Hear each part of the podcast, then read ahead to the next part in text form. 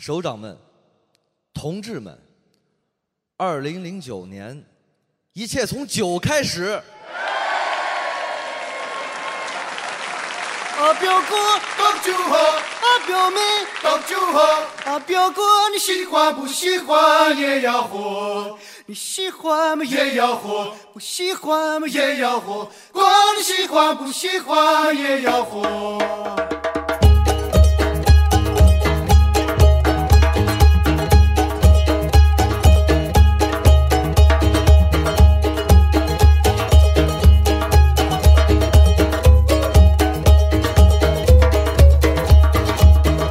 Тадяха, в эфире Лавайкаст, у микрофона Александр Маюси Мальцев. И, кстати, это 210 выпуск. Кто у нас дальше там на связи?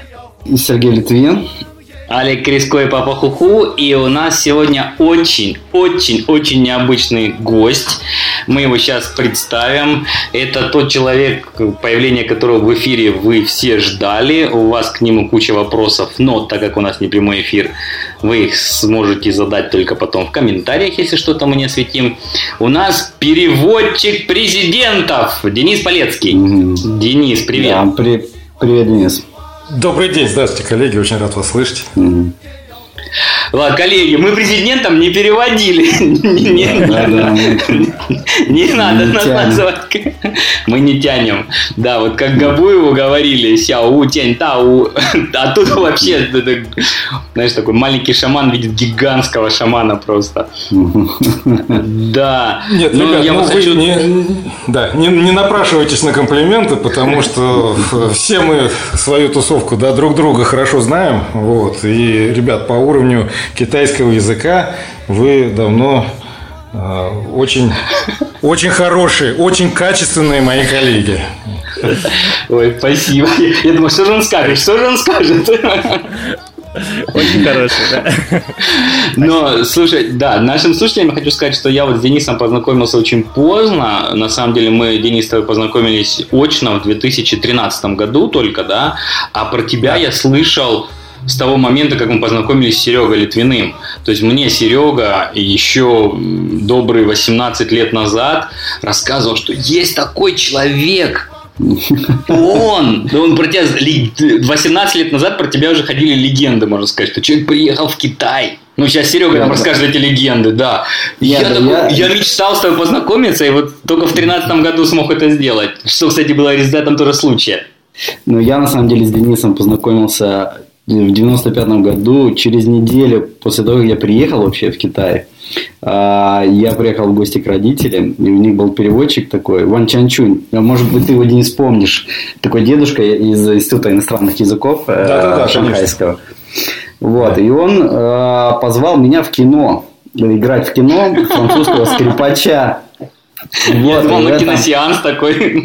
Нет, и на съемках этого фильма я познакомился с Денисом, и именно Ван Чанчуй нас познакомил. Вот, и тогда, да, он говорил, что Денис вот уже давно в Китае. Денис ездил уже на мотоцикле. Это было вообще таким вау. Вот. И Денис уже давно, что он учился, что он э, занимается единоборствами, что у него очень хороший китайский. Вот тогда я первый раз Денис познакомился. Да, это было в 95 году. Как раз в это время, кстати, где-то в июле. Вот. 23 года. себе. Да, да это да, существенный срок. Да, да, да. да. Денис, ну а вот все-таки расскажи действительно, потому что честно, это не какое-то привлечение, вот там легенды, которые про тебя говорили, что человек приехал, и то, что я слышал, что ты приехал без китайского, просто увлекаясь единоборствами, и потом жил там где-то в китайской семье, чуть ли не там в горах, и каким-то магическим способом выучил китайский так, что никому и не снилось. Ну вот расскажи нам все-таки про себя начальную такую биографию, как ты попал в Китай и как ты выучил китайский язык. А, легенда, конечно же, немножко преувеличения есть, хотя канва, в общем-то, прослеживается. Я в 92 году приехал в Китай, и я приехал без какой-либо формальной подготовки. Действительно, я никогда в России не учился. У меня не было преподавателей формальных. Я взял учебник. Знаете, были два таких больших толстых кирпича. Задойнка. Уч... Задойнка и Хуаншуин, совершенно верно. Угу. Вот. Я проштудировал полностью от корки до корки первый том и э, половину второго. Второй я не успел закончить, просто потому что э, уехал к этому времени в Китай и дальше уже погрузился э, в живую среду языковую. И, собственно, все, чем я обязан на самом деле, вот тому, что я что-то умею делать на китайском языке, это только потому, что я изучал язык в живой среде. Я делал это в Шанхае, а, и а, действительно в Шанхае перипетий было очень много, они очень разные, на самом деле, это просто, знаете, боевые будни Лауая в 90-е годы. Шанхай был совершенно другой город, это был город, в котором совершенно справедливо можно было спокойно ездить э, на мотоцикле по улицам, но это имело и свою обратную сторону, потому что в то время можно было ездить еще на нелегальном мотоцикле.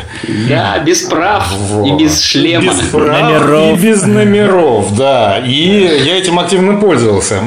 И это кончилось, естественно, плохо, поэтому я, значит, призываю слушателей незаконными вещами никогда не заниматься. Это в результате кончилось достаточно плохо. Меня таки полиция поймала э, и сказала, что, в общем-то, ну, э, выдворять мы тебя не будем, э, ибо ничего такого страшного уж ты не сделал, но, угу. пожалуйста, из города ты давай уезжай. Мы тебя О, здесь э, даже видеть так, не хотим. Да, это было серьезно. Это было серьезно. И я сделал ся Это еще был цинский суд еще какой-то. Вытворили прям тебя. Окей. Нет, это был разговор в полицейском участке, и, э, и мне дали понять, что, в общем-то, все. Э, ты должен на какое-то время просто отсюда исчезнуть из нашего поле зрения. А, и я исчез. А, я исчез, и меня приютили действительно в соседней провинции в Джидиан, в горном районе, где а, занимаются традиционными видами Ушу и Тайдичуань. И у меня это там что за горы? Сам что за горы? Нет, нет, нет, это Тайчжоу. Это джидианский Тайчжоу в самом центре провинции Джидиан на восточном побережье. Э, там э, Яньдан, Яньдан Шань там рядом. А, э, точно. Прекрасные горы, да. да Прекрасные, да. да. Вот. Денис, а был, подожди. Да. да, а вот даже если чуть-чуть все-таки глубже копнуть раньше, а почему, собственно, ты приехал в Китай? Вот там Задоинка, Хуаншиин, но откуда родилось такое желание – и как, то есть ты в России взял учебник, проштудировал, потом сел на поезд и приехал, то есть это было среди бела дня, гром среди ясного неба, ты вдруг понял, что Китай это твоя судьба или, или, или что? Нет, нет, или нет. Там ты э, тоже, ну, или там ты тоже ездил без права, тебе сказали, что надо. Нет, нет, нет. В, в России все было гораздо более прозаично. Вы помните конец 80-х годов. Э, это передача «Вокруг света», если мне память не изменяет. Да. И разбитый на сотни маленьких кусочков э, фильм «Боевые искусства Шаолиня». Да, да, да. Вы, вы помните эту программу, вы помните э, профессора Маслова, который каждый раз очень много и подробно представлял этот фильм. И э, после этого, после очень подробного разговора, интересного разговора, вот буквально пятиминутный отрывок демонстрировался, и так один раз в неделю. И э, вот с этого момента начал, начался мой интерес к Китаю и, собственно говоря, к Кушу. Я прежде всего, э, я попал в ВУЗ как студент вуза, который, на котором впервые в России тогда открылась кафедра восточных видов единоборств.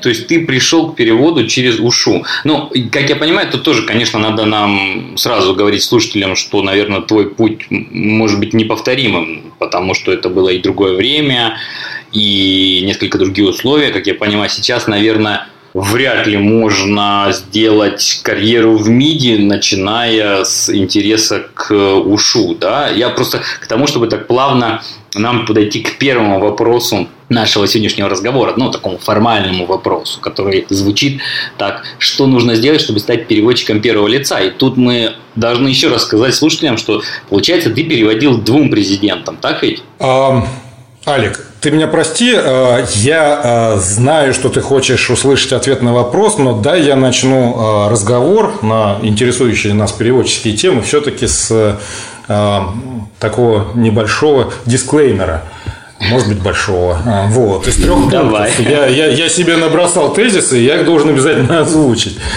А, дело в том, что а, я понимаю, что вас и, наверное, слушатели интересуют моменты, которые связаны с переводом для высших лиц государства. И действительно, на некоторые из них я могу пролить свет. Но надо понимать и помнить при этом, что все это было давно. Это был давно прошедший уже этап моей жизни, более десятка лет назад – Впервые я переводил для президента в 1999 году, а в последний раз в 2006 году. С тех пор много воды утекло, многие моменты поменялись. Давайте это держать в уме. Mm-hmm. Второй момент, что даже если говорить так, будто и не было последующих лет моей работы на частном свободном переводческом рынке, то все равно надо четко понимать специфику нашей темы. В отличие от европейских языков, где э, есть давно сложившаяся школа синхронного, конференционного перевода, а, где есть профессиональные ассоциации с наборами подробных стандартов, что можно, что нельзя. А, вот конкретно в области китайского перевода у нас в России нет ни школы, ни стандартов. Нет свода обязательных правил, есть только практика. И вот именно поэтому все, о чем я буду дальше говорить, это результат осмысления моей собственной практики. Я говорю только от себя, я не могу говорить ни от чего имени, от имени какой-то там а, когорты переводчиков, да.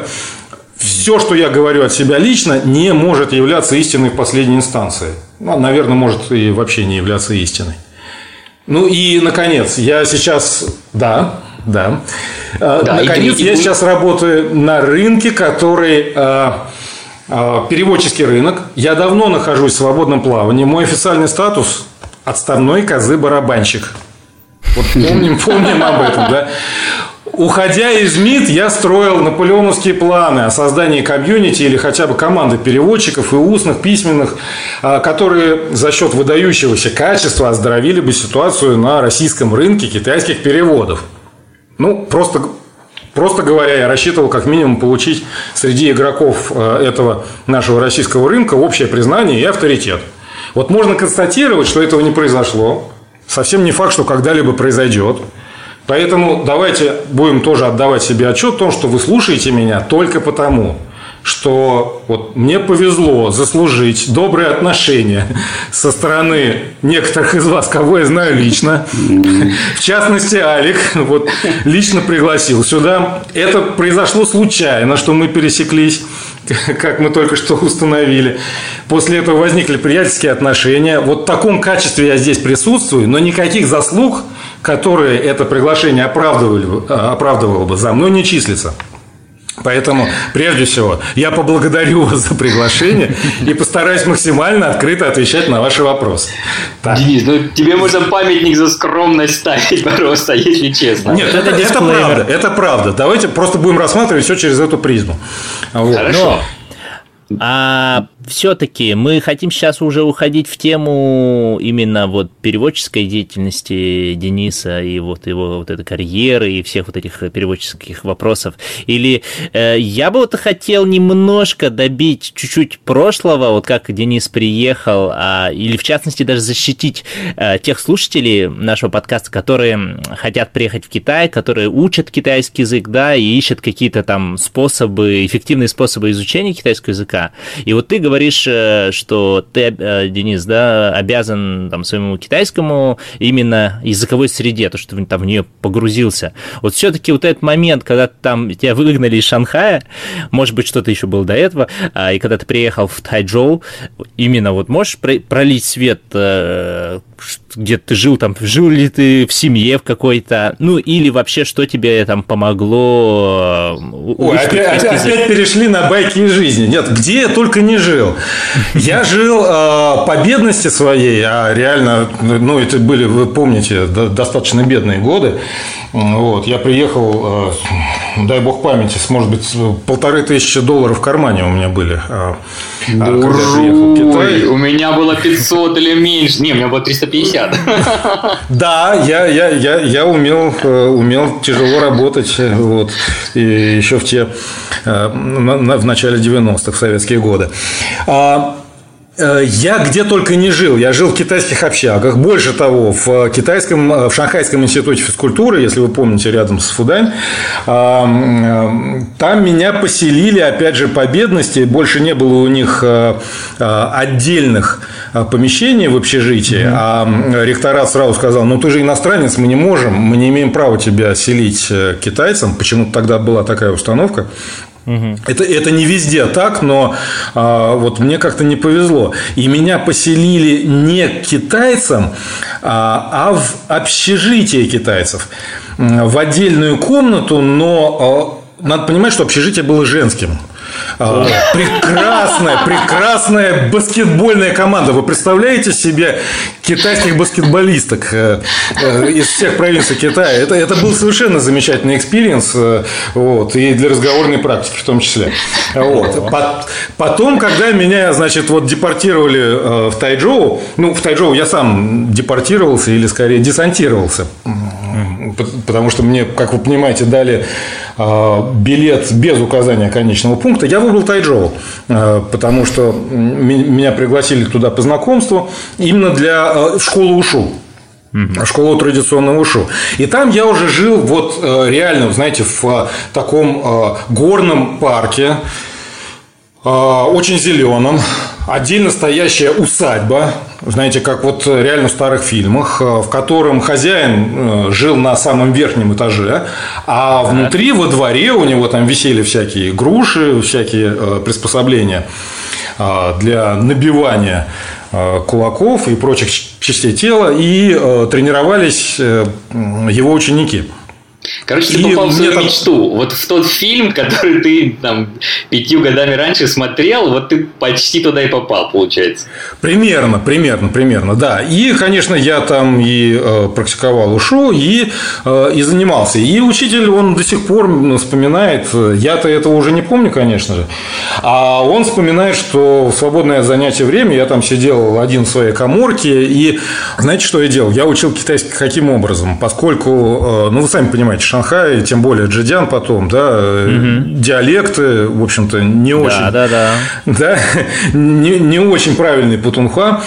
Э, я учил э, китайский по кассетам по, музы... по, по музыкальным кассетам. А, я каждую песню, а если вы помните, а, тогда не было дисков, были кассеты, в которые вкладывались а, на бумажке распечатанные тексты. Это были вкладыши, которые можно было как гармошку, значит, разложить, и там все, все, все тексты были, и поэтому прослушиваешь песню, полностью изучаешь ее текст, полностью э, анализируешь, разбираешь, разбиваешь на слова. Вот э, учитель и... до сих пор при, припоминает, что э, я был очень усердным учеником, он говорит. Для меня это было не усердное учение, это был фан, самый настоящий ага. фан. И э, а поэтому... Ли... Да, да. Да, был ли у тебя в жизни какой-то вот переворотный момент, когда ты понял, что ты вот э, как бы твой китайский вырос до очень высокого уровня, или, или момент, который дал тебе, грубо говоря, пинок, такой пуш, э, ну, что тебе помогло улучшить твой китайский. Ну, скажем, для меня было несколько моментов. Первый момент – это когда меня поселили в китайскую общагу, и я жил там с шестью китайцами, и я осознал, грубо говоря, как я плохо знаю китайский язык, и это был хороший пинок. Второй момент в жизни это был, наверное, или третий, там, когда я начал работать в китайской компании и тоже уже ну, столкнулся с определенными там трудностями, да, то есть, ну, разными ситуациями. Я, ну, там у меня китайский продвинулся. А у тебя были такие какие-то вот э, ситуации или моменты в жизни? Или что самое эффективное для тебя было в изучении китайского языка, кроме кассет? Или кассеты самое главное? Вот знаешь, э, очень хорошее, э, очень хорошее слово «пинок». Э, я на самом деле, вот чисто теоретически, я очень поддерживаю, что для переводчика очень важно время от времени получать хорошие такие увесистые пинки, чтобы он не бронзовел и не забывал, что надо работать над собой. А у меня немножко в жизни было по-другому мне просто очень везло на хороших людей вокруг. Вы знаете, в, Шан, в Шанхае я, я, я на самом деле, я скажу такую крамольную вещь, я не люблю в него возвращаться. А, я перестал любить этот город а, сразу, фактически, после того, как из него уехал. Он мне с градостроительной точки зрения, по атмосфере он мне не нравится совершенно. А, он мне нравился именно когда я там учился, и я сейчас хорошо понимаю, почему. Он мне нравился, потому что был уникальный коллектив. А, была очень маленькая комьюнити иностранцев. И, э, ну, Сергей, ты помнишь? Mm-hmm. Это да, уникальный да, совершенно годы. Мы все друг друга знали, мы все старались держаться друг друга. Это совершенно не так, как сейчас. А, у нас, были, у нас было много совместных мероприятий, мы выезжали. А, мы были знакомы с, с работниками генконсульства. И, собственно говоря, еще раз, вот всем, а, чему я сейчас а, обязан, а на самом деле я обязан именно поддержке хороших людей. И обязан тому, что я на своем жизненном пути встретил этих хороших людей. И я вот упоминал уже про то, что меня приютили в Тайчжоу, когда из Шанхая на какой-то период меня выгнали. Потом я вернулся, естественно, уже вернулся. Вот ты говоришь про мой этап. А, я вернулся для того, чтобы сдать э, экзамен HSK. И по старой системе я его сдал а, на... А, я, я, я не помню, я не буду врать, на пятый или на шестой уровень. Средний уровень, который, тем не менее, давал мне право поступать сразу же на третий курс было такое правило прописано, да, потому что первый и второй курсы, они считались подготовительными в те годы. А сдав на вот э, соответствующий уровень HSK, э, ты мог э, претендовать сразу на место на третьем курсе по программе для иностранцев. Это ну, не да, китайская да, программа, да. естественно, надо понимать, да. да. По программе для иностранцев. И вот, собственно, отвечая на твой конкретный вопрос, именно это был тот момент, когда я понял, что ну, у меня получилось. Вот какого-то начального уровня, с которого можно дальше уже выстраивать свою более-менее работу с китайским языком, а, профессиональную работу я достиг. Вот э, мне просто стало это понятно, когда я сдал HSK, да. Ну вот э, я, кстати говоря, тоже про сегодняшний разговор, Денис, ты упоминаешь такое количество очень интересных деталей, почти каждый из которых может быть, там тянет на отдельный 10-15 минутный разговор, да. хочется обсудить да. и то, и другое, да. Я вот просто э, вернусь немножко даже к тому, что ты говорил раньше про переводческое комьюнити, про то, что у нас отсутствуют некие системные подходы и прочее. И вот сегодня я хотел чтобы мы этот момент тоже потом осветили, наверное, после того, как поговорим про работу, собственно говоря, перевод для высших лиц государства. Понятно, что это слушателей очень привлекает. Это такая тема гламурно как назовем, гламурно-блестящая. Хайповая. Да, да, да, да, да. А, я дело в том, что Ви имел счастье видеть тебя, Денис, в переговорном процессе, то есть я видел, как ты это делаешь. На мне это произвело очень-очень-очень глубокое впечатление.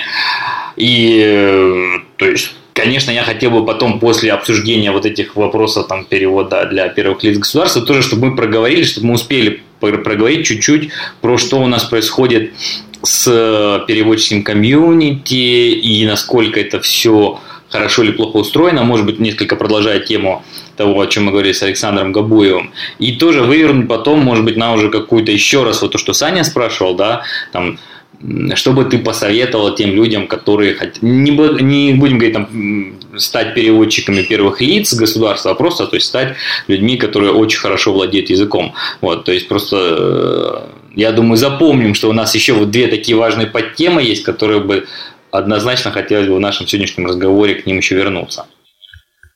А давайте я вот сразу отреагирую, Алик. Э, просто я помню, на самом деле я никуда, я его не потерял, я его не забыл. Твой первый вопрос э, о том, э, что надо сделать, чтобы стать переводчиком для первых лиц. А, ну, во-первых, вот мой совет, да, вот я услышал в твоей последней реплике, ну вот я вернусь к этому. Мой совет – это слушать песни, э, смотреть сериалы. Очень тривиальный совет, но он на самом деле работающий. И я, я никогда не забываю этот совет значит, давать, если меня об этом спрашивают. Вот. А, а дальше э, дело, э, дело везения в некоторой степени, потому что я, я вам говорил, что мне везло на хороших людей. И в Шанхае, в этих условиях э, маленькой комьюнити, где все друг друга знали, меня очень быстро узнали в генконсульстве. И бывший в ту пору генеральным консулом Чаплин Борис Николаевич, это такой старый политработник, вот, э, понимаете, он абсолютно э, без всякого личного интереса, да, исходя просто из э, своего понимания того, что молодым надо помогать, а, вот он и приложил а, приложил все усилия для того, да, приложил руку, приложил личные усилия, и потом мне уже говорили, что это были не, не малые усилия, для того, чтобы меня ввели в систему, чтобы меня пригласили в МИД.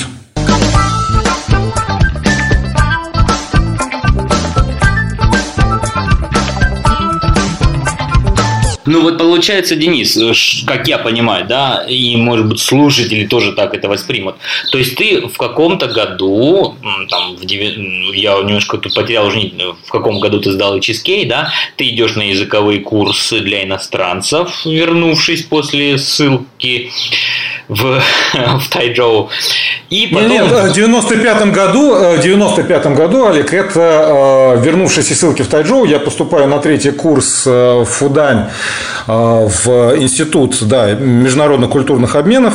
Э, и это не э, ну да, можно сказать, что это, это программа для иностранцев. Это не, не то, что мы сейчас называем курсы для иностранцев. Это бакалавриат. Угу. То есть ну, я в 97 году закончил бакалавриат. И, то есть, в 97 году ты заканчивал бакалавриат, а в 99-м, получается, условно говоря, у нас есть огромная страна, в которой на тот момент тоже там было 120-130 миллионов людей, да, то есть ты заканчиваешь бакалавриат, человек, как я понимаю, из, ну, то, что мы можем говорить, там, обычной семьи, э, без каких-то там связей, деньжищ, ты заканчиваешь в 97 году бакалавриат, и в 99-м ты уже переводишь президенту. И вот, мне да. кажется, такой вопрос очень интересный, то есть, а что, кроме тебя никого не было? Ну, я да. не хочу, чтобы да, это прозвучало обидно. Вот, вот как так может быть, да? Где же все эти кадры, которые там ковались десятилетиями? Ну, ведь все-таки наш огромный сосед, с которым у нас была там турбулентная история, и дружба в Десны, и э, остров Даманский, и потепление, охлаждение, и теоретически должна быть целая когорта людей, которые прекрасно владеют языком и обеспечивают все переводческие потребности такой огромной страны с таким еще более огромным соседом с точки зрения населения. И получается, Ребят, что... вспоминайте. Нет, нет, нет, нет.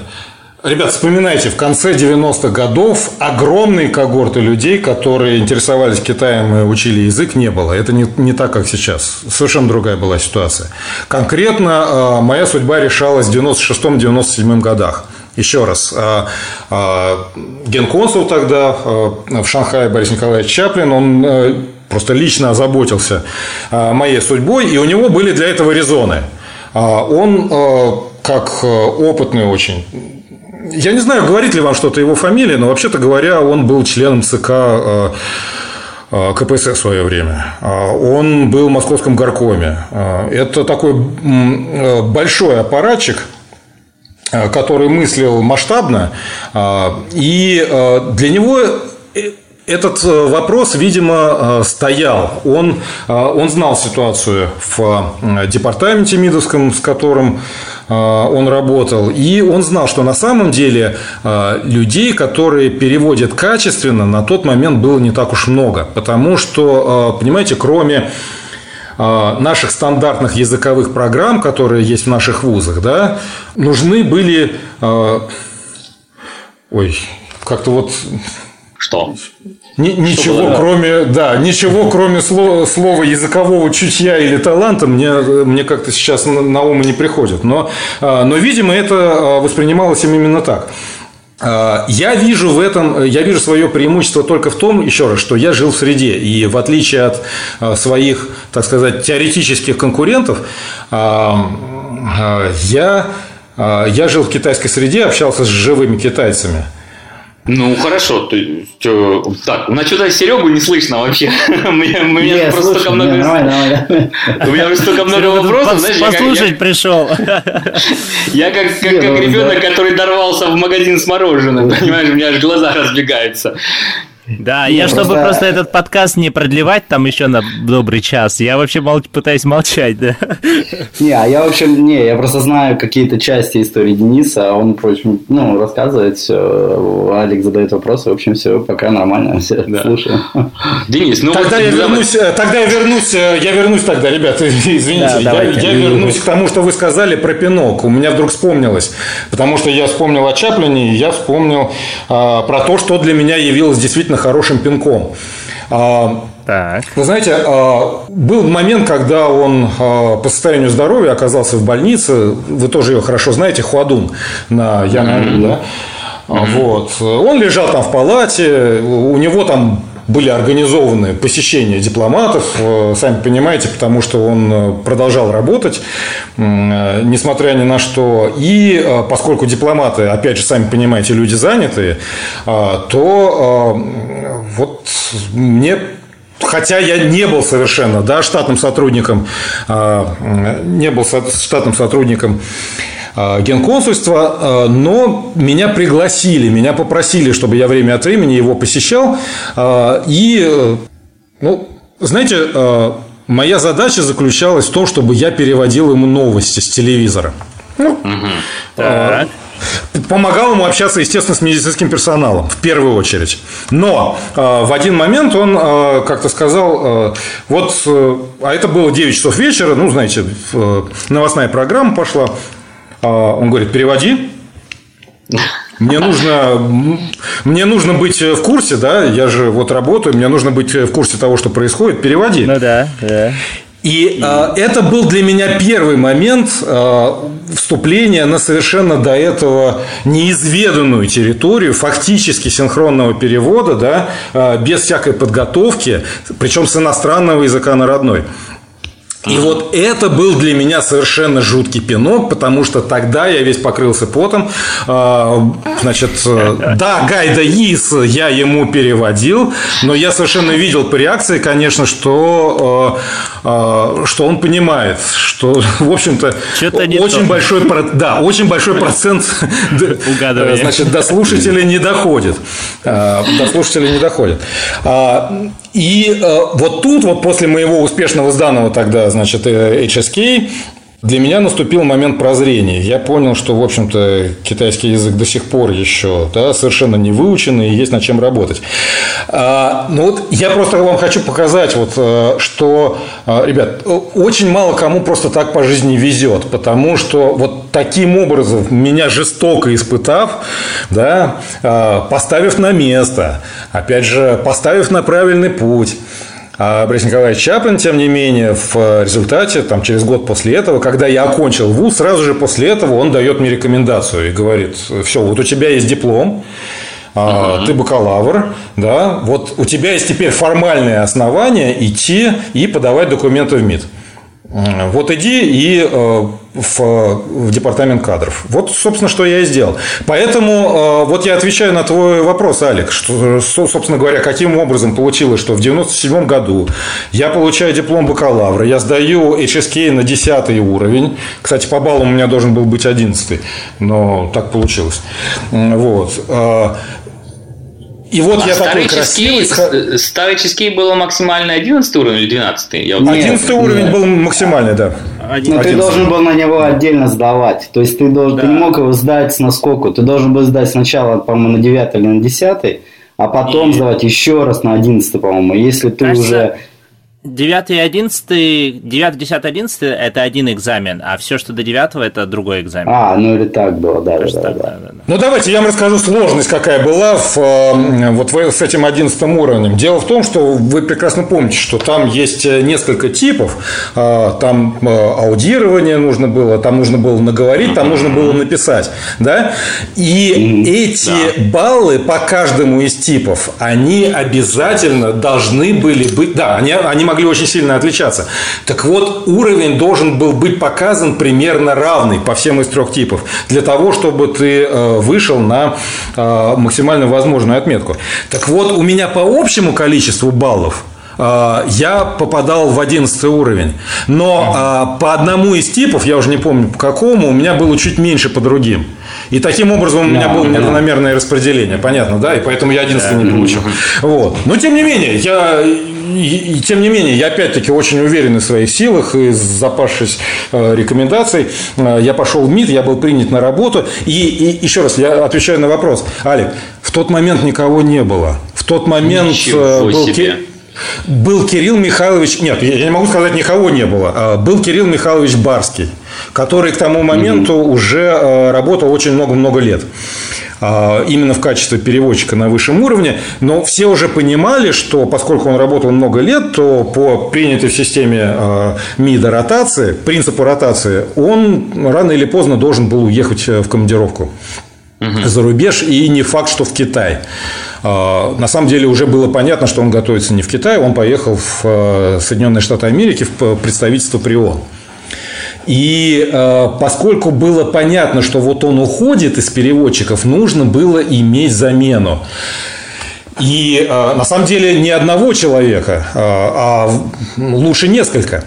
Но просто реально в тот исторический момент случилось так, что, э, что кроме него больше никого и кроме не тебя. было. И кроме тебя, получается, взяли тебя, и вот уже на следующий, получается, год ты да. переводишь Совершенно Борису. Николаевичу Ельцину, да, то есть Не совсем. Через полтора года это случилось. Э, Были очень интересные промежутки. Да.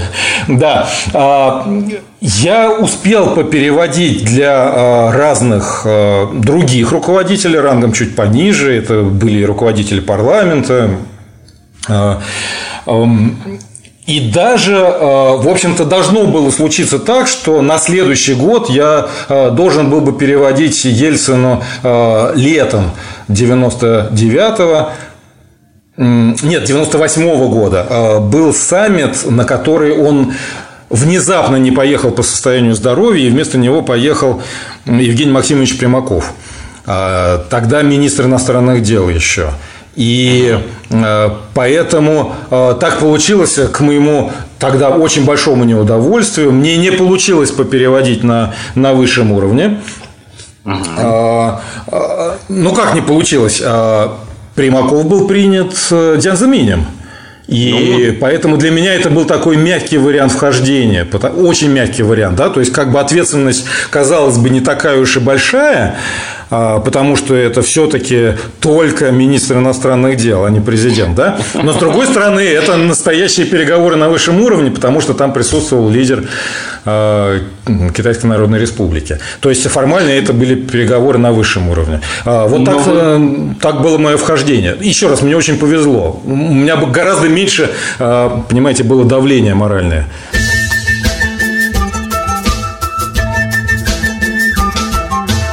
Тут мы переходим, мне кажется, к очень интересному блоку вопросов. Мне кажется, он все-таки скорее вневременной. Я полагаю, что это было так в те годы, когда ты переводил первым лицам государства, а, и полагаю, что сейчас это, наверное, точно так же остается, да, вот это вопросы отчасти, кстати, которые пришли от наших слушателей и читателей. Вот они спрашивают, например, это штатная работа, постоянная или нет. То есть, как я понимаю, ты был в штате МИДа, и когда была необходимость э, переводить там, первому, второму, третьему, неважно какому лицу государства, когда требовалась помощь МИДа, то есть ты просто переводил. А в другое время ты работал где-то в консульстве и занимался, наверное, чем-то чем, чем-то другим. Ты же не целый день всем кому-то переводил. Значит, э, для того, чтобы э, стать переводчиком для первых лиц, э, на самом деле очень простые условия. Первое из них – это работать в МИД на постоянном контракте, то есть в штате и при полной занятости. Вот, собственно говоря, главное условие. И только второе во всех отношениях условие – это то, что ты должен быть хорошим переводчиком. Еще раз, когда я пришел в МИД, я, конечно, по э, своим профессиональным качествам был э, на порядок ниже Кирилла Михайловича э, Барского. на порядок ниже, мне надо было много учиться, но это никого не интересовало в тот момент. В тот момент была вакансия, которую надо было закрывать, и меня всячески готовили. А вот смотри, ну просто извини, я так немножко в блиц, в блиц вошел да. режим. Правильно. А вот есть ли какой-нибудь допуск по секретности? Например, был ли тогда? И, не знаю, там, значит, это сохраняется ли сейчас? Вот я опять-таки, как обыватель просто э, воспринимать, да, наверное, переводчик для первых лиц государства, человек, которого там должны расстреливать после каждых важных переговоров, он же все, он же все узнал. Вкалывать глаза. Ну, вы, наверное, знаете, да, что э, гриф секретности, они разные бывают, и любые материалы, которые касаются еще не состоявшихся переговоров или выступления главы государства, в той или иной степени они по определению являются секретными. И Конечно. оформление так называемого допуска к работе с конфиденциальными материалами – это практика по умолчанию. Она распространяется на всех сотрудников МИД. И, э, кстати, э, это одна из причин, по которой человек не из системы, он по определению не может переводить первым лицам государства. А, при одном ну, единственном, кстати, исключении. Есть исключение, это если а, синхронный перевод осуществляется на мероприятиях, которые по своей сути публичны. А, например, прямой эфир, да, какая-то компания нанимает переводчика, чтобы он с телеэкрана делал синхронный перевод. Или на крупных форумах, где есть организаторы, да, которые на коммерческой основе организуют перевод, нанимают переводчиков. Ну да, но это как бы другая работа. Тут же ты не лично президенту переводишь, ты переводишь президента. Он даже об этом этом да, не знаю, да. может быть, совершенно не в курсе, да, да, да.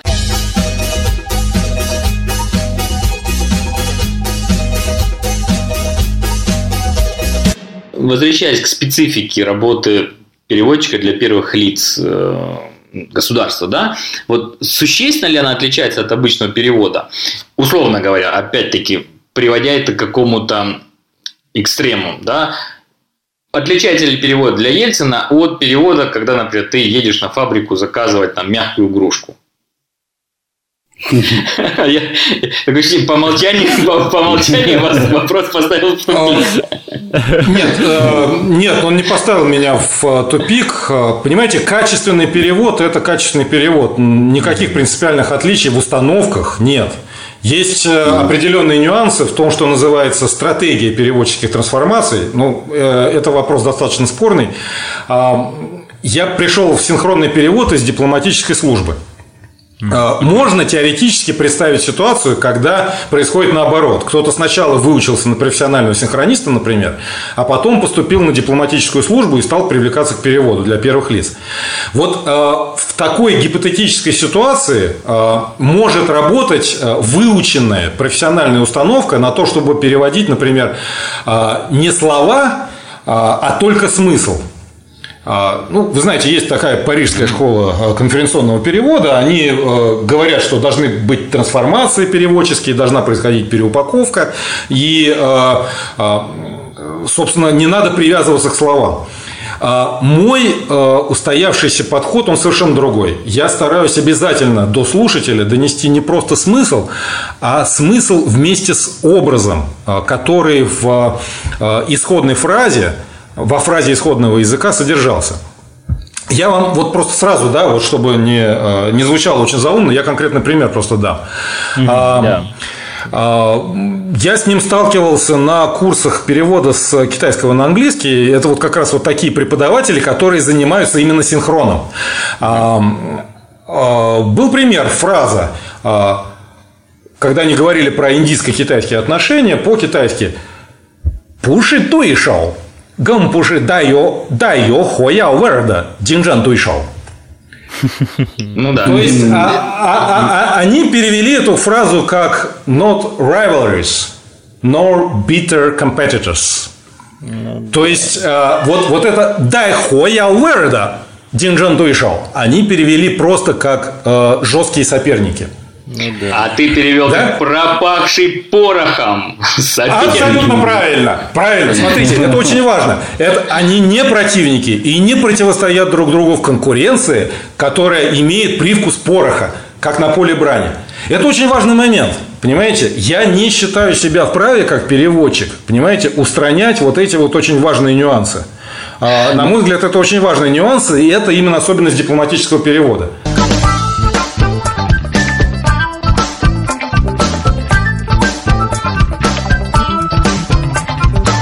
Ну вот, Денис, а это подводит нас к очень интересному вопросу. Действительно, он, наверное, и обывателя волнует, но и скажем так, меня, как человека, который занимается переводом, ну, конечно, на коммерческой основе, да, я часто, например, бываю в ситуациях, когда я понимаю, что меня никто не контролирует. Вот сидит человек, который говорит по-русски, вот сидит китаец, э, я перевожу, и я так думаю, да, я вполне могу это делать, как в старом добром анекдоте, помните, когда там переводчик говорит, э, а он не знает, где золото, он говорит, что он не знает, где золото спрятано. Ну, я думаю, слушатели наши тоже знают анекдот. А, то есть ты можешь, кто тебя контролирует, да, вот. Ты перевел, может быть, где-то ошибся, может быть, где-то умышленно что-то исказил и прочее. Вот в случае с переводом для первых лиц государства, я полагаю, что это как-то где-то фиксируется, но если кто-нибудь, кто контролирует переводчика, чтобы потом тебе сказали, Денис, а вот тут вы не так донесли мысль, а вот тут вы про порох-то, например, не сказали, а вот тут там Борис Николаевич имел в виду другое, а вы вот э, Дзянзамину сказали немножко не так. Вот вот как это работает? Кстати, кстати, знаете, я вот перед тем, как Денис ответит, э, я видел случай, когда был перевод, э, был, был э, разговор Ельцина, по телевизору это было, Ельцин и Дзинзямин. Это происходило где-то в Китае. Вот от русской стороны, может быть, был Денис тогда, может быть, кто-то другой, а китаянка, переводчик, была от китайской стороны. И она переводила, а Дзендямин говорил по-русски, он понимал смысл. Вот, и она начала переводить, по-моему, э, вот я не помню, то ли с китайского на русский, то ли с русского на китайский, громко уже, ну, в микрофон. И, Дзинзямин, и ее фраза была неточной. И Дзинзямин это уловил и на нее посмотрел. И, если я не ошибаюсь, дальше переводил уже наш переводчик. То есть, ее убрали. Вот. Э, какой-то такой момент был. Я не знаю, Денис, ты помнишь о нем или нет? Но это вот было давно уже, еще при Ельцине, вот, получается. Э, Сергей, да? Знаешь, это а... был я. Нет, нет, нет.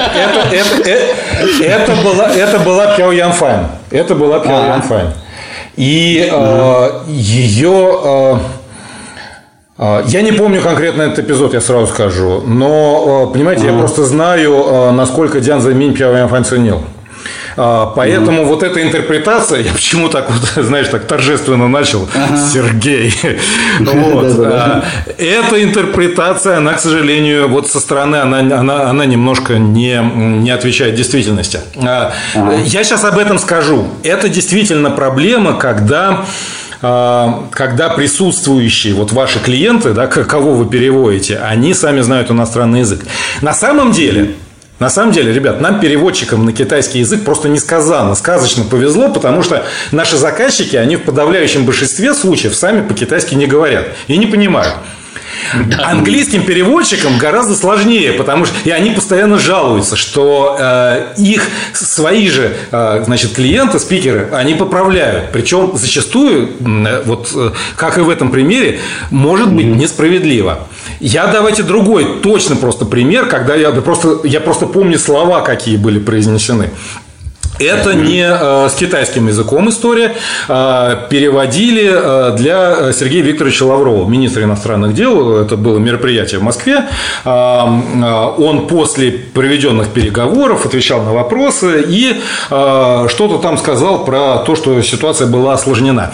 Переводчик, который переводил последовательно, это все было вот в новостях, он перевел compromised Совершенно справедливо. Э, это правильное совершенно слово в данной ситуации.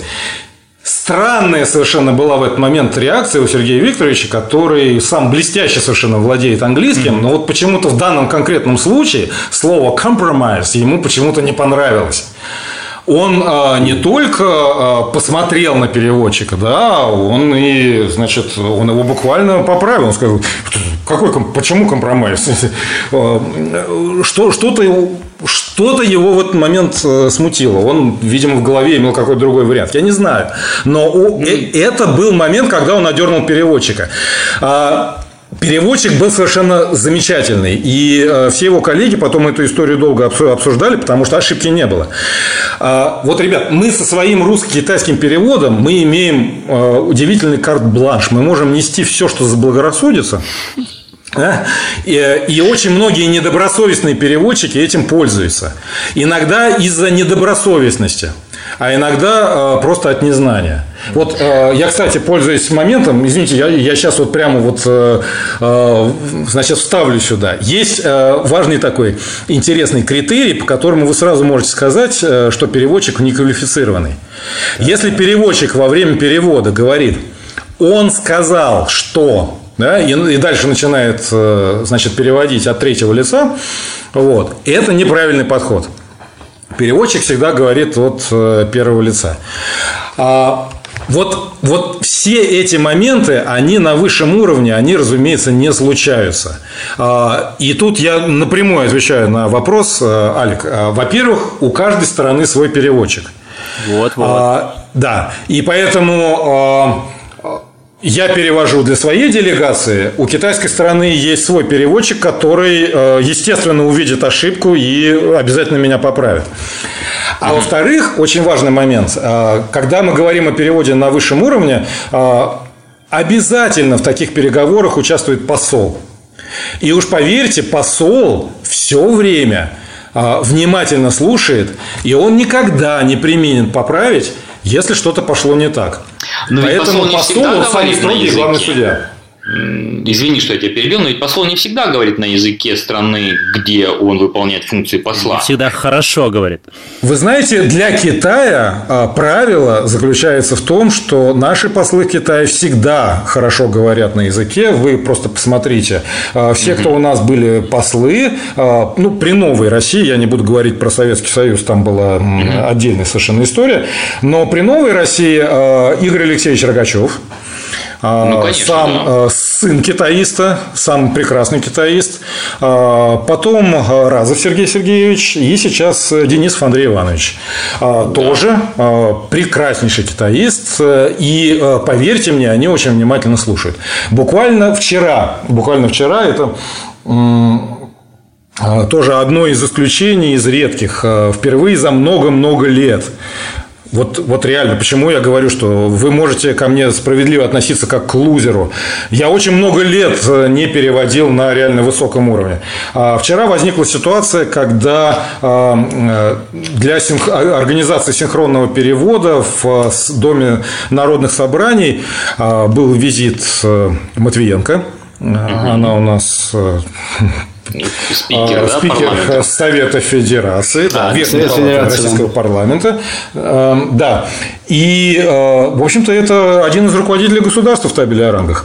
Э, я, по идее, не должен был э, переводить на таких мероприятиях, но так сложилось, что для синхронного перевода меня привлекли. И там был совершенно, совершенно конкретный э, пример с, э, знаете, спичрайтеры есть, которые очень любят вставлять э, фразы, которые, которые призваны расположить партнеров. А, поэтому они очень часто любят писать, особенно это касается нашего парламента. А, Конфуций говорил, да, Конфуций говорил то, Конфуций говорил все. И вот э, была э, фраза, которая совершенно очевидно э, не принадлежит Конфуцию. Было сказано дословно, Конфуций говорил, Сейчас, одну секунду, дайте, э, э, дайте вспомнить, как это было. Когда есть решимость сдвинуть гору, надо начать с маленьких камней. Вы понимаете, да, что... Да, э, Конфуций а, такого не говорил. Мы, мы, мы, переводчики с опытом, мы знаем, что Конфуций такого не говорил, да, и тут вот возникает как раз момент. Как, Это, наверное, как, как Ишань, правильно же, да, имелось в виду? Извини, что я перебиваю. А, ну, я думаю, да. Во... Вопрос в том, вопрос в том э, вот будешь ли ты как переводчик переводить дословно, да, или возьмешь на себя смелость. Э, смотрите, как э, я в таких случаях поступаю. А, Чунго гудай шенрен, шо юйгун ишан ди шао чэндо. Да. А, то есть... Китайский а, мудрец. Вот, Древний это мудрец. То, что, это то, что я называю переводом смысла. А, а, не теряя ни в коем случае э, смысл и не теряя образ да, не только смысл, но и слова я фактически все сохранил. Единственная вольность, которую я себе а, позволил, это а, выбросил имя, да, но угу. оставил китайский мудрец, Али, как ты совершенно справедливо заметил, да. А, иными словами, я не погрешил, я не погрешил ничем, значит, против, против, собственно, идеи, которая была заложена в месседж, но одновременно с этим я и не сделал того, что в глазах китайцев было, был ляпом, да? Но если да. бы китайцы услышали кун, кун шо, э, юйгун ешань, да, но это звучало бы дико совершенно, вы согласитесь, ну, да? да? Это называется, выбросил, выбросил имя, чтобы сохранить лицо. Да. А, Конфуцию, э, причем, Возвращаясь к послу, понимаете, вот э, после этого мероприятия, вот единственный, понимаете, который дал мне фидбэк сразу же, это был Андрей Иванович Денисов, который просто подошел специально и сказал, вот, Денис, а, мне очень понравилось, как ты э, с этим, э, с этим местом справился, и, и, и, и ты сделал это правильно. Понимаете, вот mm-hmm. тут вот есть этот очень важный момент. А, присутствующие там старшие товарищи, они всегда тебе дадут фидбэк. И они всегда дадут тебе возможность запомнить на будущее, как надо или как не надо, если ты ошибаешься.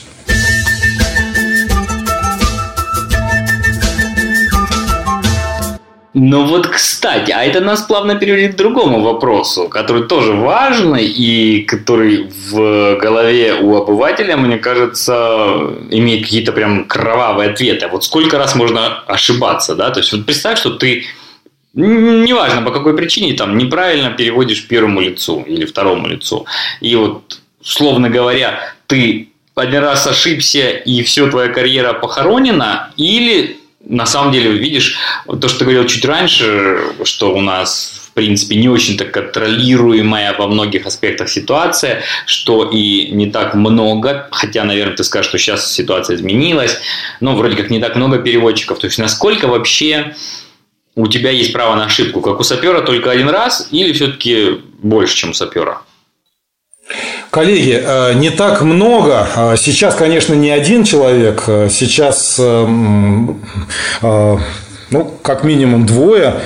Двое могут работать, да. Но, тем не менее, вы видите, возникает все равно ситуация, как только что я описывал, да, когда все равно людей не хватает, да, и на синхронный перевод приходится привлекать, значит, кого-то со стороны. Значит, Давайте определимся сначала с тем, что мы подразумеваем под понятием ошибка. Э, если мы говорим о чисто языковых вопросах, э, то это одно. Есть э, другая ситуация. Вот я, например, начал в 99 году, да, в декабре месяце была встреча, был приезд, был визит Бориса Николаевича Ельцина сюда, в Пекин, незадолго до его значит, вот, э, отставки, о которой он принял решение. А, и были встречи с целым рядом китайских руководителей. А, и, а, вы знаете, тогда заранее, например, протокольщики договорились о том, чтобы... Ну, это был период, когда в конце 90-х годов очень популярен был термин дипломатия без галстуков. И э, протокольщики договорились, что встреча с заменем будет без галстуков. Э, и я, как начинающий зеленый переводчик, я очень волновался. Ну как же, вот я а, а, а мне как быть? И мне сказали, да не переживай ты, значит, вот все, все участники все снимут, это тоже сними. А, а, так вот э, моя первая работа на высшем уровне была. А последняя моя работа, она тоже, знаете, вот как этот в с этим. В 2006 году, март месяц, э, Владимир Владимирович приезжает в Китай, у него переговоры в Пекине официальные, а потом он едет а, с подчеркнуто неофициальным частным визитом в монастырь Шаолинь. И э, именно для, э, в том числе и для того, чтобы всячески продемонстрировать, что это визит частный, э, исходя из его личных интересов, э, он прилетает туда и, э, значит, весь день он ходит там без галстука. И увидев это, я уже, понимаете, я, я ни с кем не советуюсь, я ни у кого не спрашиваю, э, я тоже снимаю галстук. Но никто не следует моему примеру. И, и, и в результате, значит, э, на всех картинках э, вы можете наблюдать, что, значит, вот э, только президент и, значит, еще какой-то неизвестный там товарищ ходят без галстуков. А, вот шлепка. Я, я до сих пор не знаю, не, не является ли это одной из причин, почему вот моя мартовская работа в 2006 году была последней на высшем уровень. Э, шутка, конечно. Вот. Э, э, понимаете, вот это тоже, кстати, вариант да, ситуативной ошибки, на самом деле. Я не зря об этом говорю. Вот. А ну, есть моменты чисто языковые. Да. А, Алик, если вы мне дадите время, я вам дам очень интересные примеры, которые просто вот Давай, войдут конечно. в аналы истории. Да? Да, а, да, просто да. именно раскрываю эту тему. А, Декабрь 99 -го года, да, я возвращаюсь. А, Борис Николаевич Ельцин приезжает в Китай. Это был период очередного обострения вокруг бывшей Югославии, воинственных заявлений Клинтона. И одну из встреч э, с Липеном Борис Николаевич начинает при работающих камерах э, словами Вчера Клинтон позволил себе надавить на Россию. Он, видимо, на секунду на минуту, на полминуты забыл, что такое Россия. Что Россия владеет полным арсеналом ядерного оружия. Он об этом забыл. Ну и так далее. Ну, как нетрудно догадаться, вот это совершеннейший экспромт. Да? Я, я совершенно зеленый переводчик, я такого поворота не ожидал. Ну и в тот день многие в телевизорах наблюдали неприлично круглые глаза сидевшего сзади от президента-переводчика. Э, ничего, тем не менее, я это перевел, даже без ошибок. А, ну, правда, от волнения я вместо а, Календуэн я сказал Елечин. А, да, то есть вчера Извиняюсь, у меня, кажется, китайское КГБ прервало на этом интересном моменте запись. А как ты его назвал? Еличин. Еличин, понятно, перепутал, понятно. Да. И э, и это тоже камеры зафиксировали все. Это можно видеть и сейчас где-то там в YouTube. А, ну ничего, это это оговорка просто, да, это не ошибка. Но но вот зато опять-таки к вопросу о пинках. А, вот э, после той самой встречи я на переводе вообще ничего не боюсь. Но, а, но дальше при э, встрече с Дзян Заминем была уже э, вот эта не совсем дипломатическая лексика, она продолжилась. И, цитирую, Борис Николаевич назвал действия Клинтона политическим анонизмом.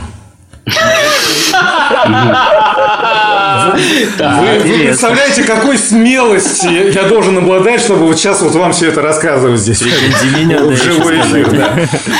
И как же был перевод? Ну, а, как вы понимаете, такого сочетания в моем активном словаре политический анонизм не было. А, ну, правда, слово анонизм, анонизм я знал. А, и не спрашивайте, откуда. Шутка. Да? Я знал это слово из-за моей чрезмерной любви к устойчивым выражениям, к ченьюям. Дело в том, что буквально, вот буквально незадолго до этого я как раз э, узнал э, новый Чин Юй э, Ляо Идзивэй. И, а, да, и, и разбирая этот Чин Юй, я узнал, что слово «дзывэй» имеет значение анонизм. И поэтому, когда... Самоутешение. Само... Да, да, да, да, да, да. И когда я услышал это от э, Бориса Николаевича, память мне быстро, услужливо подсказала это Чин Юй, и я с радостью воспользовался. Но вот, понимаете, вот что я в тот момент не учел, а, так это то, что в составе Чин Юя это слово уже не имеет значения анонизм. Оно просто означает заниматься самоутешением. Да? Поэтому э, в моей вот такой вот облагороженной интерпретации, к сожалению, смысл был потерян. Да? И я это просто видел. Я это просто видел по лицам э, китайской делегации, которая не понимала, а к чему все это. Да? А, Тебе надо сказать, что Клинтон собирается сбивать самолеты. Вот, э, ребят, это насчет ошибок, да? Из этой истории э, можно сделать, э, ну, как минимум два важных вывода. Первый вывод. Чингюями я призываю активно пользоваться, но только исключительно в том случае, когда вы совершенно уверены в их значении. Не в значении иероглифов, а, из которых составлены эти Чиньюи, а именно уверены в том, в какой ситуации они употребляются самими китайцами. Это, это, это очень важный момент. И, э, и второй вывод, э, вот э, возвращаясь к контролю, да, а, Игорь Алексеевич, который присутствовал при этой встрече, Рогачев Игорь Алексеевич, он никогда, вообще эта тема не поднималась, и никогда он мне ничего не говорил на эту тему. Но недавно мне рассказали, знаете, вот столько лет прошло и передали, что он другим рассказывал потом байку о том, какой классный у него в посольстве появился переводчик, который не пасует перед любыми трудностями, знает самые разные слова. И даже слово анонизм он и то знает, как перевести на китайский. Понимаете? Так что э, вот вывод в том, что переводчик это не рубль и даже не пятак, чтобы всем нравиться, да? Но, э, но кому-то нравится, кому-то нравится вот так, как есть. Вот. И э, я вам, знаете, я вам расскажу истории про китайца уже не про себя. Э, тоже очень показательная. Знаете, есть, э, э, был такой Джао Юаньжэнь, э, он отец китайской современной лингвистики. Он в, начале 20-х годов переводил Бертрану Расселу. У него было большое турне по разным городам Китая, от Пекина до Хунани.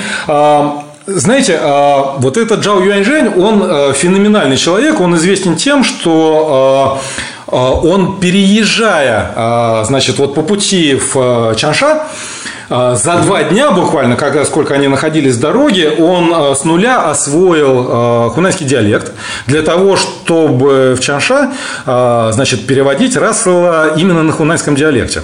А, ну, хобби у него было такое. И а, сам он про себя говорил, что а, я свободно владею английским, немецким, французским и могу более-менее изъясняться на, еще на японском, греческом, латинском и русском языках. Вот, вот этот да, вот а, а Рассел э, это такой философ, который, знаете, очень любил, очень любил именно Э, Вэнзы Йоси. Э, то есть... Э, Игру слов. Играть словами, да. да. Он любил играть словами, что переводчики ненавидят всегда. А, и у него, например, одно из выражений, которое тогда, тогда с каким столкнулся Джао Юаньжэнь, это высказывание Рассела. Matter? Never mind. Mind It doesn't matter. Да. Э, э, э, это совершенно непереводимо, потому что matter – это материя, это философская категория, да? а mind в never mind, да? то есть это как бы часть устойчивого выражения, да ничего страшного, да? не, не обращайте внимания. Да? С другой стороны, mind – это сознание. Иными словами, он играет, он обыгрывает, да? он обыгрывает взаимосвязь материи и сознания. Понимаете, эти вещи непереводимы в принципе. И э, если вы помните, ребят, это, это классика. Я вот сейчас вот э, такой э, э, миф-бастер, э, такая у меня роль интересная, mm-hmm. да, я буду развещивать вам мифы. Э, у нас э, рассказывают, что э, это анекдот, э, значит, у нас в России, который ходил место, о том, что был такой переводчик находчивый, который во время выступления лидера в одной из африканских республик э, сказал, что, э, ну вот, э, вы знаете, он сейчас тут э, на 15 минут Э, значит, наговорил, да, а, а, я вам очень коротко скажу. Это была шутка, поэтому посмейтесь, э, пожалуйста, и, и сопроводите все это бурными продолжительными овациями. Да? А, Э, это не анекдот. Э, дело в том, что э, дело в том, что это конкретно прием, который использовал вот этот товарищ Джао Юаньжэнь, который по сути, да, не, не справился, в, он не справился в данной ситуации. Ну, либо это такая пост-ирония, или как бы этот сумничал, и переводчик не растерялся, ответил. Поэтому ошибки, вот я резюмирую, да, без ошибочного перевода не может быть в принципе. А от ошибок никто не застрахован. Это могут быть э, или реальные ошибки, или оговорки. А, просто э, вы, как переводчик э, профессиональный, должны владеть определенными техниками, которые позволяют исправлять свои ошибки. А, вы это можете сделать в следующей фразе, например. Очень часто бывает, вы сделали ошибку, и во время, пока вы слушаете фразу следующую говорящего, вы вдруг осознаете, к вам приходит озарение, что вы только что ошиблись, да, а, есть известная профессиональная хитрость. Вы следующую свою фразу перевода можете начать не с того места, где вы прервались, да, а фразой или полфразой раньше – так, чтобы элегантно и максимально незаметно свою собственную ошибку скорректировать.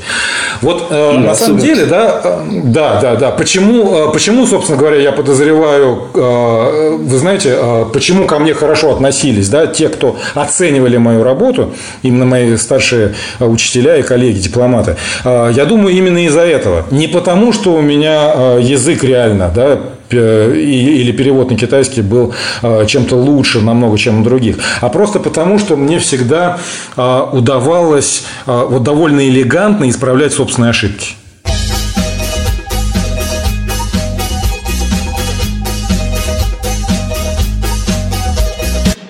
У меня еще прям кучка вопросов. Ну вот ты упомянул такие сложные непереводимые случаи. На самом деле это, это тоже то, что спрашивали слушателей, что всегда, конечно, интересно. Вот, э, а вот возвращаясь все-таки к персоналиям, да, я слышал, что все равно в присутствии первых лиц государства многие люди испытывают робость, да, особенно, э, ну, все-таки там заходит в какое-то помещение там, Владимир Владимирович Путин, да, и многие люди вроде как действительно робеют. А получается, ты с этими людьми работал.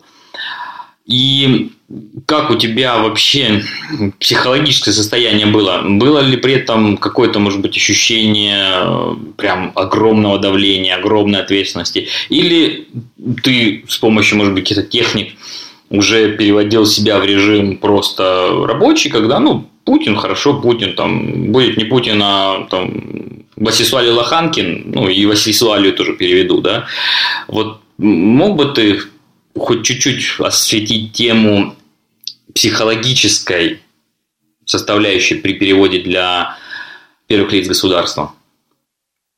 А, могу чуть-чуть осветить. А, значит, я сразу начну сразу с того, что у меня техник не было. А, но я должен сказать, что техники, безусловно, существуют. Безусловно, очень многим помогает умение сконцентрироваться. Вот Э, медитация э, с концентрированием, да, с полным э, освобождением от всяких посторонних мыслей, может быть, с концентрацией на дыхании. Это вещи, которые действительно очень работают. Вы знаете, вот в моем случае все это было не нужно, опять-таки, я, я никого ни в коем случае не призываю брать себя пример. У меня просто все сложилось исторически, как сложилось. А, я же два года проучился в, в университете Фудань. Там была и до сих пор очень активная а, жизнь вне аудитории, а, которую всячески поощряют преподаватели. И у нас нам давали возможность активно участвовать во всяких а, телепередачах, шоу о том, как иностранцы изучают китайский язык. И поэтому мы разучивали всякие сценки, мы выступали с номерами. И мне просто повезло. Мне тогда уже, вот во время подготовки к этим всяким номерам, мне объяснили, что когда ты выходишь на сцену, ты должен понимать, что у тебя нет пути для отступления, ты не можешь убежать за кулисы, поэтому ты должен четко понимать, что ты вышел на сцену, и все, ты король.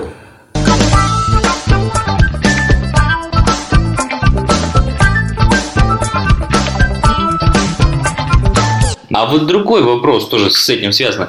Я помню, мы когда с тобой беседовали, и тут я тоже признаюсь слушателям, что многие вопросы, которые я сегодня задаю, все-таки мы раньше именно в личной беседе с Денисом тоже обсуждали. На меня эти беседы всегда производили очень тоже большое впечатление, потому что ты всегда очень интересно рассказываешь. Я помню, что ты упоминал такой момент, что все-таки переводчик на такого рода переговорах это опять-таки для этих людей, да, то есть ты не более чем часть антуража, часть, э, не знаю, часть, часть оборудования, да, то есть вообще вот э, немножко с другого получается угла, если осветить, да, то есть получается, условно говоря, там тому же Владимиру Владимировичу Путину, ему, наверное, он тебя и не видит как человека, как личность, то есть ты просто функция, или видит как, условно говоря, там, может ли он там ласково тебя потрепать по плечу, спросить, ну там, Денис, как вы сегодня выспались, там, как вы тут себя чувствуете, или, или все-таки это такой уже э, настолько все формализировано, что ты часть просто функционирующего аппарата. Прошу э, воспринимать мой ответ как шутку. Значит, э, ну, во-первых, во-первых, э, безусловно, я часть аппарата, опять же, по определению, э, потому что мы помним, да, возвращаемся к началу. Если вы переводите первым лицам, это значит, что вы сотрудник МИД, вы государственный служащий, вы выполняете функцию государственного служащего и не более того. А, поэтому, да, безусловно, ты просто обслуживающий персонал, который, функция которого заключается в том, чтобы поучаствовать в организации переговоров на максимально высоком уровне. А есть, э, безусловно, э, и другой момент, который связан с, да, с личными, э, с личной какой-то химией, с личными, там, может быть, амбициями самого переводчика. А, и вот тут начинается шуточная часть. А, одно из объяснений Э, которые я могу э, привести э, в качестве ответа на вопрос, а почему я, собственно, в свое время принял решение уйти из МИДа и пуститься в самостоятельное плавание.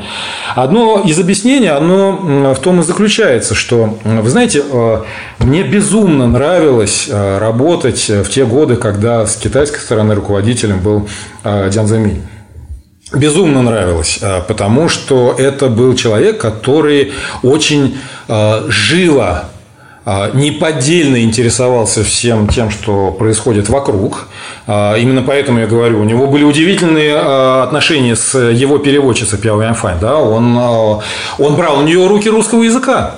Понимаете, он брал у нее частные уроки русского языка вот э, уже в 90-е годы, э, будучи главой государства, потому что ему именно хотелось оживить. Он же учился в э, Москве. Угу. Он, конечно, в свое время говорил хорошо, но потом много лет это не использовал. А потом для того, чтобы оживить какой-то, восстановить словарный запас, он, он приглашал ее к себе в резиденцию, и они занимались русским языком. Поэтому они прекрасно, знаете, вот взаимодействовали друг с другом э, в плане перевода.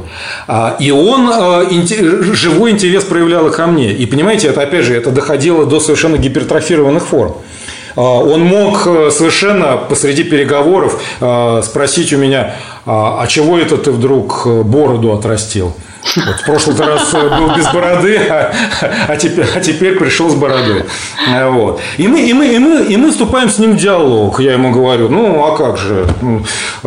Зуйбя умал, баньше пулал. Вот. Ну, переводим все в шутку и как бы и все. И, и, и дальше возвращаемся в русло переговоров. Был момент, понимаете, который, возвращаясь к переговорам с Владимиром Владимировичем, это был, а, это был а, банкет, где они сидели. Это, был, это была неформальная совершенно обстановка, но что-то заинтересовало Диан Земини, он начал обсуждать со мной, Алик, ты это, ты, это, ты это поймешь, ты это оценишь, он начал обсуждать со мной Ман Дян Хун, да. и а, причем я ему сказал, что ну как же, я, я могу процитировать Мандианхун? Он говорит, а я нет. Он говорит, а вот, а вот э, Мандианхун, который принадлежит э, э кисти не Юэфэя, а сунской династии, а а, значит, был такой монгольского происхождения а, поэт э, и, э, и царедворец. Ну, надо сказать нашим слушателям, подожди, да. да, надо сказать, что речь идет о поэзии, в данном случае речь идет о стихотворении. Да. Поясните слушателям. Да, да, да, поясните слушателям, да, да. И вот представь себе, мы э, пускаемся, значит, э, в обсуждение вот этого вопроса, да, э, после чего, обсудив его, да, рассказав мне про Сатула, значит, про юаньскую династию, э, он начинает, он берет у меня блокнот из рук и начинает мне, значит, своей рукой записывать на память это стихотворение. Вы представляете себе, да, вот полностью, э, значит, несколько и тут строк. В этот, и в этот момент Владимир Владимирович говорит, э, простите, я вам не мешаю. Вот понимаете, меня удивляет до сих пор, да, почему он этого не сделал. А, я, я отношу это исключительно насчет э, прекрасной китайской кухни, которой он действительно наслаждался. А, вот понимаете, это, это, это, был, э, это был очень живой человек, с ним было очень интересно работать, он очень интересно говорил. А, его переводить было интересно, понимаете? А вот, а после того, как пришло новое поколение, а, а, мне стало не так интересно. Вот, собственно говоря, да, моя личная история.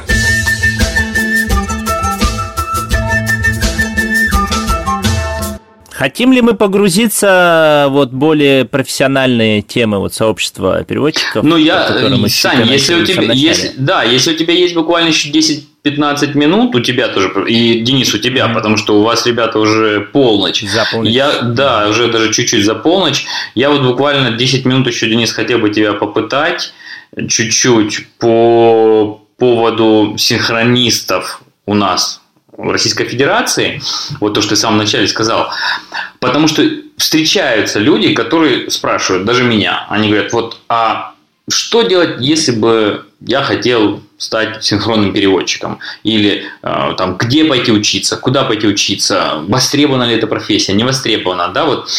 И Верни тоже в свой ответ, может быть, чуть более расширенное объяснение того, что ты упоминал тоже в начале, что у нас отсутствует школа, отсутствуют стандарты. То есть получается, что до сих пор, если мы говорим про пару русский-китайский язык, как бы каждый переводчик, он скорее основывается на своем непосредственном опыте и на своем чувстве языка, который ты тоже упоминал, и на своем понимании того, как надо переводить или там как не надо, да, то есть у нас как бы нет такого Талмуда, который тебе скажет, там, во всех э, непонятных случаях действовать так-то, или там мы всегда переводим дословно, если там запах пороха, то запах пороха, вот, да, то есть вот это тоже, если бы ты смог вернуть в свой ответ, было бы здорово. И у кого-то что-то пискнуло, может быть, батарейки садятся. Нет, по-моему, все хорошо. А, это вопрос, а, на самом деле, не совсем ко мне, а, потому что я упоминал, да, что у меня не было школы никакого, ни синхронного перевода, ни никакого другого. Я, mm понимаете, я привык постигать все сам. И в этом, собственно, в этом, собственно, и слабая моя сторона, и сильная сторона. Слабая, потому что именно школы у меня нету, а школа очень важна. Так вот, понимаете, э, я начинал в 90-е годы, когда недостаток был вообще всего. Недостаток был переводчиков, недостаток был учебных материалов. Сейчас нет никакого недостатка. Поэтому, если, уважаемые слушатели, если вы задаете вопросы о том, как надо научиться синхронному переводу, а, я могу с большой долей уверенности сказать, что, вы знаете, наверное, синхронный перевод не для вас. Извините меня за эту жесткость, но э, это правда. А, вы идете в, а, значит, открываете браузер, вы в строку поиска вводите, значит, на русском языке, на английском языке соответствующие, значит, ключевые слова, и вы находите большое, матери... большое количество материалов. На английском языке есть прекрасные сейчас, на самом деле, работы, где кодифицировано до мелочей просто то, как должен вести себя а, переводчик, в том числе синхронный переводчик, а, какими технологиями он должен владеть. А, есть профессиональная ассоциация, есть, например, в России АИК. есть? Нет, в России нет, есть нет, за рубежом, конечно. Угу. Еще раз, с европейскими, с европейскими языками ситуация другая. А, в а, Ассоциации профессиональных переводчиков конференционных АИК там очень подробный, на самом деле, на веб-сайте есть прописан целый свод правил, да, которыми должен руководствоваться синхронный переводчик. Что является профессиональным, что является непрофессиональным. И это касается как навыков перевода, так и навыков навыков поведения, как он должен вести себя, что он должен делать первым делом, когда он заходит в зал. Все эти вещи, они давно кодифицированы и прописаны. А, вам просто надо приложить собственные усилия для того, чтобы их найти а, и с ними ознакомиться. А, значит, действительно проблема заключается в том, что так уж исторически сложилось, что у нас в России нету школы синхронного русско-китайского перевода, а, так же, как и в Китае нету школы синхронного а, э, русско-китайского перевода. Uh-huh. У нас и в России, и в Китае есть прекрасные, сильные школы перевода, в том числе синхронного на английский язык. А, ну, да. Безусловно, безусловно, нельзя, а, что называется по-китайски джаобань, да, то есть э, просто э, полностью переносить, заимствовать а, вслепую эти методики, угу. но на них можно ориентироваться, по крайней мере, и на них, не, на них просто обязательно ориентироваться. Поэтому а, я очень рассчитываю на то, что а, появятся люди, у которых будет время, энтузиазм и возможности для того, чтобы кодифицировать а, и адаптировать эти уже существующие методики, существующие методики для именно интересующего нас с вами русско-китайского перевода. И что мы напишем собственные программы. И вы знаете, а, ну что я вам могу сказать? Э, без ну, всякой рекламы, просто угу. вот откровенно. А, первое, на что я бы поставил, это то, что может быть при МГУ а, недавно, относительно недавно созданный в Высшая школа перевода. Вот, он, вот. Называется, он называется институт да, институт высшей школы перевода, но в, по сути у него статус факультета. Я очень надеюсь, что они выработают такие программы, что они начнут вот вот. Я просто достижения. почему тоже вот вопрос как бы, как бы тоже да. как бы за него тащил, потому что недавно я пересекался с Евгенией Слуцкой, это тоже синхронист, переводчик, и она была у нас гостем подкаста очень давным-давно, давным-давно, и она упоминала упоминала, что вот с вами пересекалась как раз на каком-то не собрании, может быть, на лекции, где вот вы, кажется, ты, кажется, выступал вот в этой высшей школе перевода. Я как раз хотел спросить, то есть это какие-то уже зачатки э, возможного какого-то вот сообщества профессионального или я очень надеюсь, я очень надеюсь, что э, последует продолжение какое-то э, этих первых контактов. Это контакты были высшей школе перевода с э, китайской профессиональной ассоциацией переводчиков. А, да. Как раз они обменивались опытами и меня пригласили именно для того, чтобы выступать в известной мне и понятной мне роли переводчика. Вот, понимаете, это еще раз, у высшей школы перевода просто есть э, вся материальная основа для того, чтобы этим заниматься и э, достичь конкретных результатов. Но это не обязательно могут быть они. Э, еще раз, тут Понимаете, если вы посмотрите просто на историю всех тех, кто у нас действительно чего-то достиг в переводе на китайский язык в России, то это все были люди, которые, у которых был живой интерес которые сделали это за счет собственного энтузиазма и э, собственных усилий, а не потому, что э, их кто-то натаскивал э, реально или кто-то помогал. А, да, были, конечно, участвовали в этом учителя, но в первую очередь это, это собственные усилия.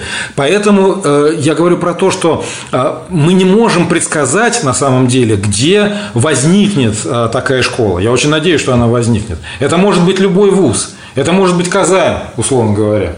А, это, это, это может быть любое место, где а, появится а, настоящий живой интерес. И я очень желаю, чтобы такие места у нас в России появились. И я всячески хотел бы в силу своих возможностей этому содействовать.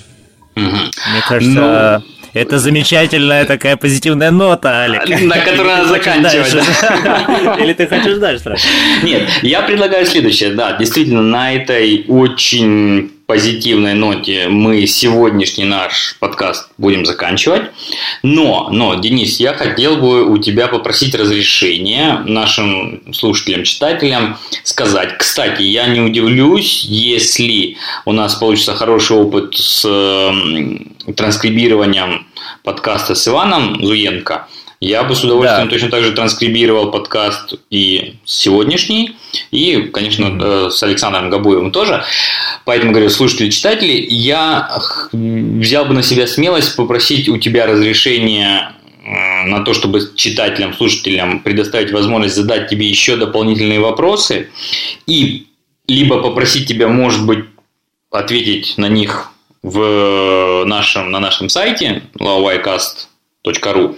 Или, может быть, по ним еще записать другой подкаст, конечно, тоже эти вопросы отредактировать, но у меня все равно остались, э, знаешь, может быть, даже это был подкастом, условно говоря, байки переводчика, уже, может быть, не столько акцентируя э, на, не столько акцентируясь на твоей персоне, да, то есть поговорить больше вообще, может быть, там по какой-то, условно говоря, теории, практики, перевода и прочее. Мне кажется, что нашим слушателям тоже это будет интересно. Ну, посмотрим, какова будет их реакция, безусловно.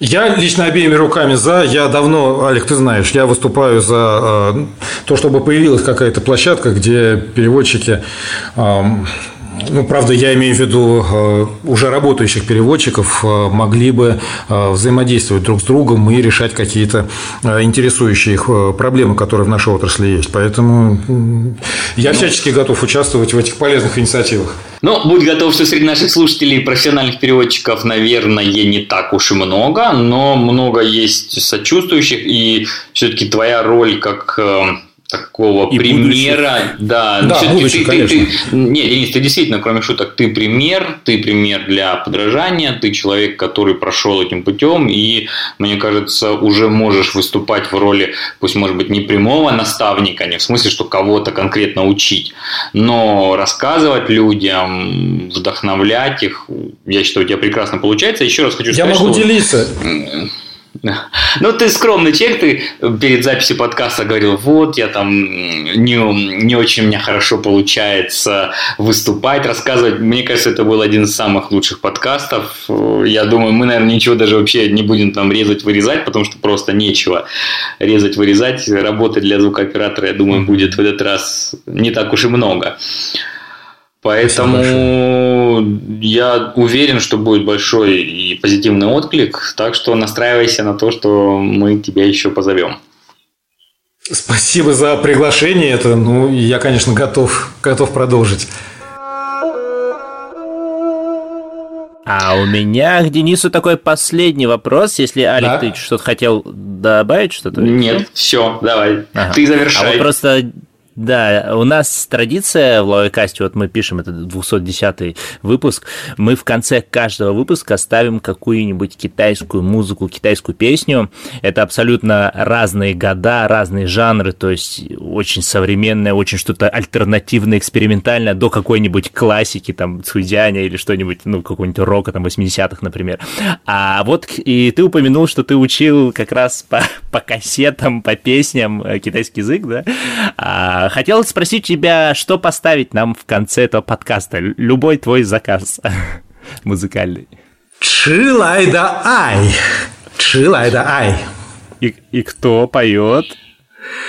Ой, я не помню, но, но это э, да, опоздавшие, я бы сказал, да, опоздавшие. Ну да, запоздавшие. По контексту, по контексту, запоздавшие, да. Это э, песня на Путунхуа, но э, тайваньским исполнителем. Я, угу. прости, не помню но, уже. Но мы вот. найдем. Вы найдете ее обязательно. Да.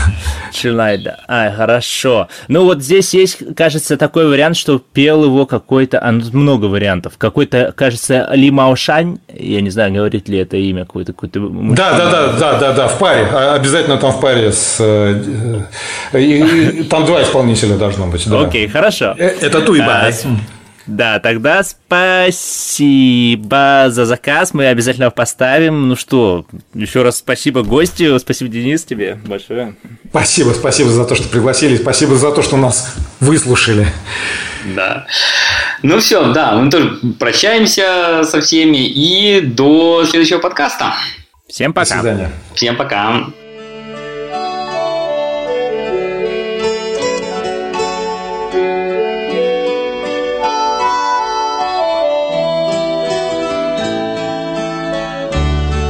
这是一封迟来的告白。许多年以来，我一直的在逃避， 不敢面对你多情的关怀。今天，我终于鼓起勇气，向你表达我的爱。一段情要埋藏多少年？一封信要迟来多少天？两颗心要承受多少痛苦的煎熬，才能够彼此完全明了？你应该会明白我的爱，虽然我从未向你坦白，多年以来默默对你深切的关怀，为什么你还不能明白？不愿放弃你的爱。这是我长久的期待，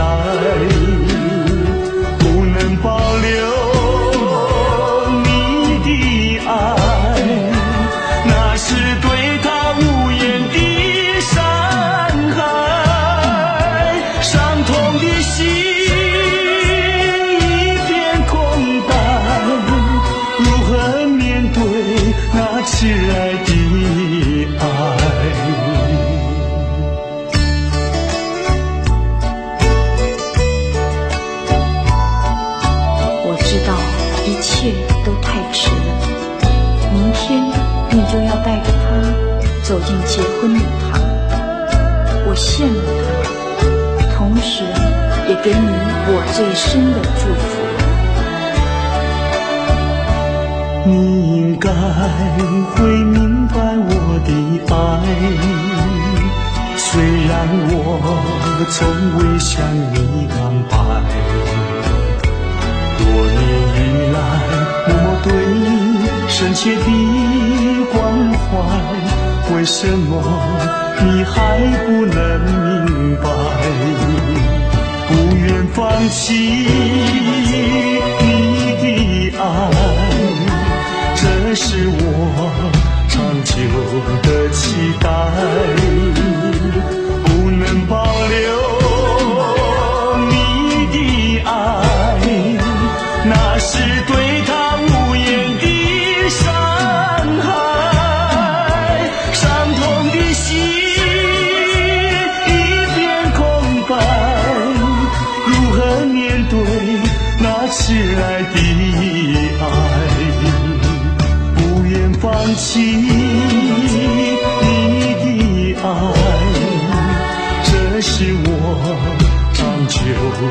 期待，